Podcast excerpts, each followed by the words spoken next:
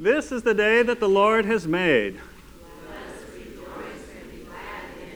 Rejoicing and Christmas and bells go together.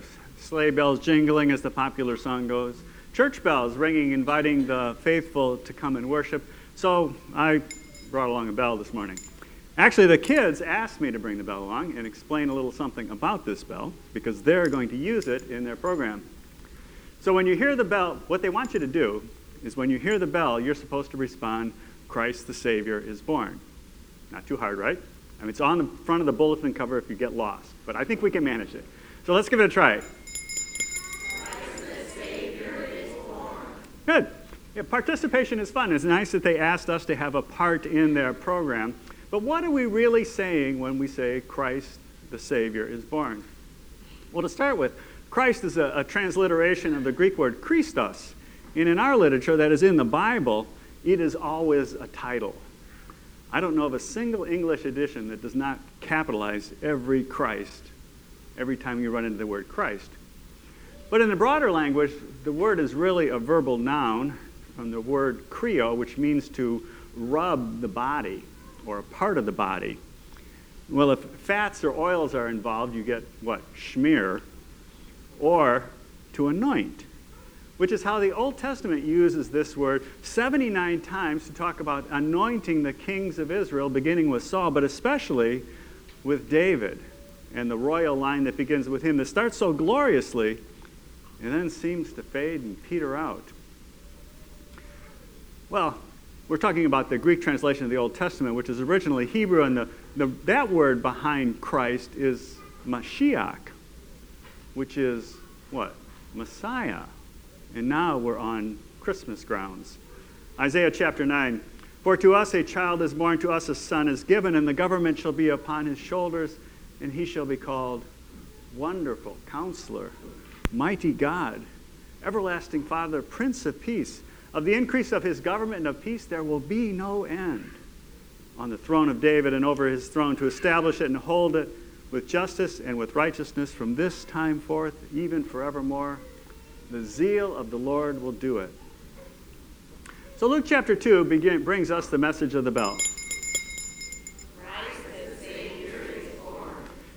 It is the first time that Luke uses this illustrious title. But to understand what he wants us to think about it, we need to go to another first in Luke's gospel.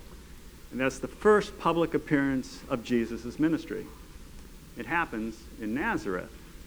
He shows up on the Sabbath. He goes to the synagogue, likely the very synagogue that he took catechism class in. he stands up and they give him the scroll of Isaiah, and he finds the place in what we call Isaiah 61, and he reads, The Spirit of the Lord is upon me because he has anointed me to proclaim good news to the poor. He sent me to proclaim liberty to the captives and recovering of sight to the blind, and to set at liberty those who are oppressed, to proclaim the year of the Lord's favor. He, that is the Spirit of the Lord, has anointed me. Our word, kreo. Not only does the angel declare Jesus to be the Christ, Jesus himself claims the title in his very first public appearance. God has anointed me to do what?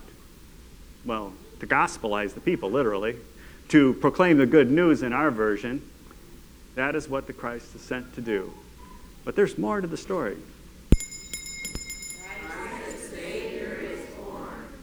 We've actually turned the word order around. The angel actually declares, Fear not, for behold, I bring you good news of great joy that will be for all people. For unto you is born this day in the city of David a Savior, who is Christ the Lord. Christ the Lord explains who or what is meant by the word Savior. And unlike Christ, Savior is not all over Luke's gospel. In fact, it's used only twice. If you read your portals of prayer this morning, you read the other time. It's in Mary's Magnificat. She says, My soul magnifies the Lord, and my spirit rejoices in God, my Savior. Mary is speaking about the triune God. God is my Savior.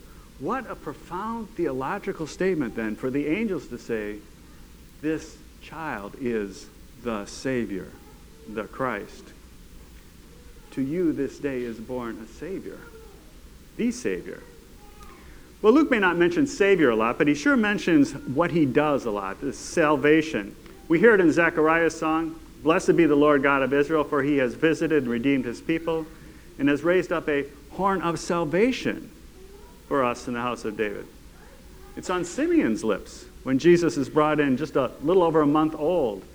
He says, Lord, now let your servant depart in peace according to your word, for my eyes have seen your salvation. And like the word anointing, Savior is also on Jesus' lips. It's in the story of Zacchaeus. You may remember the story. You may even remember the, the little Sunday school song. Zacchaeus was a wee little man, a wee little man was he. He climbed up in a sycamore tree for the Lord he wanted to see. And as the Savior passed that way, he looked up in the tree and he said, Zacchaeus, you come down, for I'm going to your house today, for I'm going to your house today. And then the punchline of the story Jesus says, Today salvation has come to this house, since he is also a son of Abraham. For the Son of Man came to seek and to save the lost.